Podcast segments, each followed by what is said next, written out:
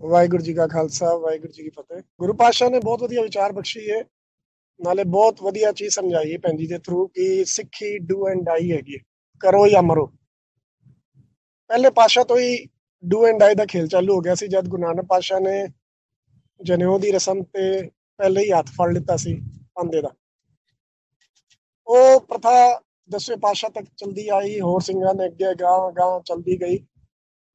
ਤੇ ਉਹੀਓ ਚੀਜ਼ ਗੁਰੂ ਸਾਹਿਬ ਸਮਝਾਉਂਦੇ ਨੇ, ਪਹਿਲਾ ਮਰਨ ਕਬੂਲ, ਜੀਵਨ ਕੀ ਛੜਿਆ ਸੋ ਸਬਨਾ ਕੀ ਰੇਣ ਕਾ, ਤੋ ਆਓ ਹਮਾਰੇ ਪਾਸ। ਤੇ ਸੰਗਤ ਤੇ ਆ ਕੇ ਗੁਰੂ ਸਾਹਿਬ ਸਭ ਤੋਂ ਸ੍ਰੇਸ਼ਟ ਧਰਮ, ਨਾਮ ਜਪਣਾ ਸਿਖਾਉਂਦੇ ਜਿਉ ਜੋ ਬੰਦਾ ਨਾਮ ਜਪੀ ਜਾਏਗਾ, ਉਹਨੂੰ ਆਪਣੇ ਅਸਲੇ ਦੀ ਪਛਾਣ ਹੋ ਜਾਏਗੀ ਕਿ ਅਸੀਂ ਦੋ ਸ਼ਰੀਰ ਆ ਦਿਸ ਦਾ ਸ਼ਰੀਰ ਹਉਮੈ ਦਾ ਭਰਿਆ ਹੋਇਆ ਹੈ ਕਿਉਂਕਿ ਦਿਸ ਦੇ ਸਰੀਰ ਦੀ ਹੀ ਹਰ ਚੀਜ਼ ਦੀ ਖੁਰਾਕ ਉਹ ਟਾਈਮ ਟੂ ਟਾਈਮ ਦਿੰਦਾ ਹੈ ਜਦ ਤੱਕ ਗੁਰਬਾਣੀ ਦੀ ਸੋਝੀ ਨਹੀਂ ਹੈ, ਚਰਨ ਧੁਲ ਨਹੀਂ ਹੈ, ਵਿਕਾਰਾਂ ਦੀ ਖੁਰਾਕ ਉਹ ਸਰੀਰ ਆਪਣੇ ਆਪ ਲੈਂਦਾ ਰਹੇਗਾ ਉਹਨੂੰ ਕਹਿਣ ਦੀ ਲੋੜ ਨਹੀਂ। ਇਹ ਤਾਂ ਸੰਗਤ ਤੇ ਆ ਕੇ ਹੀ ਸਮਝ ਆਂਦਾ ਵੇ ਕਿ ਅਸੀਂ ਦੋ ਸਰੀਰ ਆ।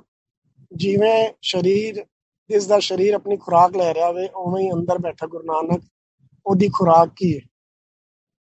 ਤੇ ਇਹ ਗੱਲ ਸੱਜੇ ਸੱਜੇ ਗੁਰਪਾਸ਼ਾ ਸਮਝਾਉਂਦੇ ਨੇ ਕਿ ਗੁਰੂ ਨਾਨਕ ਦੀ ਖੁਰਾਕ ਦੇਵੀ ਗੁਣ ਨੇ ਤੇ ਉਹ ਸੰਗਤ ਤੇ ਆ ਕੇ ਲੱਭਦੇ ਨੇ।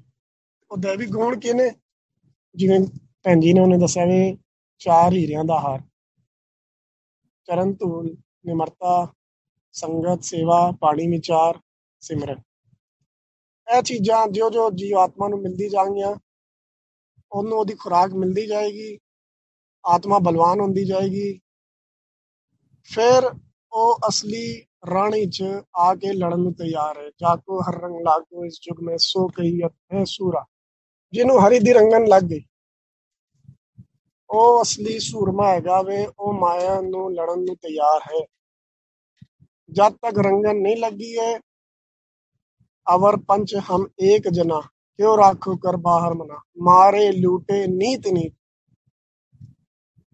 ਉਹ ਆਏ ਦਿਨ ਸਾਨੂੰ ਲੁੱਟਦੀ ਪਈ ਹੈ ਮਾਇਆ। ਸਾਡਾ ਆਤਮਕ ਸਰਮਾਇਆ ਲੁੱਟ ਰਹੀ ਹੈ, ਸਾਨੂੰ ਪਤਾ ਵੀ ਨਹੀਂ ਚੱਲ ਰਿਹਾ।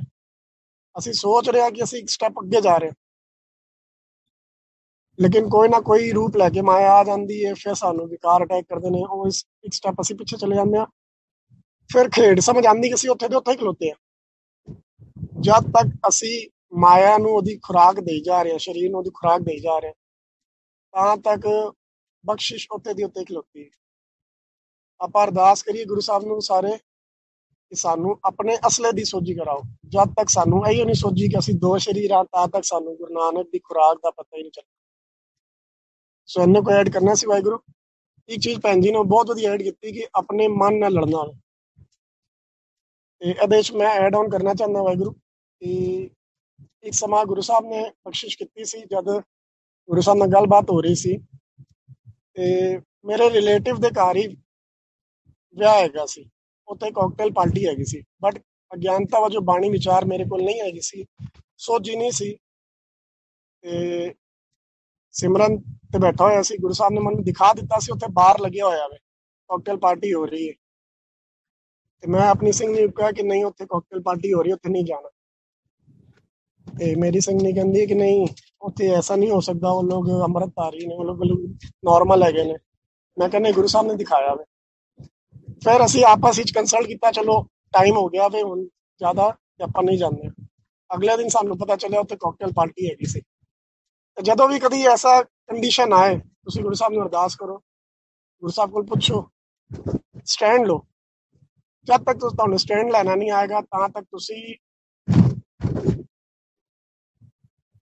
ਨਹੀਂ ਲੜ ਸਕਦੇ ਮਾਇਆ ਤੋਂ ਆਏ ਦਿਨ ਮਾਇਆ ਦੀ ਸੱਟਾ ਤੁਹਾਨੂੰ ਪੈਂਦੀ ਹੀ ਰਾਂਗੀ ਸੋ ਗੁਰੂ ਸਾਹਿਬ ਬਖਸ਼ਿਸ਼ ਕਰਨ ਡੂ ਐਂਡ ਡਾਈ ਹਮੇਸ਼ਾ ਅਸੀਂ ਚੇਤੇ ਰੱਖੀਏ ਸਟ੍ਰੇਟ ਫਾਰਵਰਡ ਹੋ ਕੇ ਆਪਾਂ ਡੀਜ਼ਲ ਲਈਏ ਗੁਰੂ ਸਾਹਿਬ ਕੋਲ ਅਰਦਾਸ ਕਰਕੇ ਤਾਂ ਬਖਸ਼ਿਸ਼ ਹੋਏਗੀ ਤਾਂ ਕਿਰਪਾ ਹੋਏਗੀ ਤਾਂ ਗੁਰੂ ਸਾਹਿਬ ਸਾਡੀ ਗੱਡੀ ਟੋਰਾਂਗੇ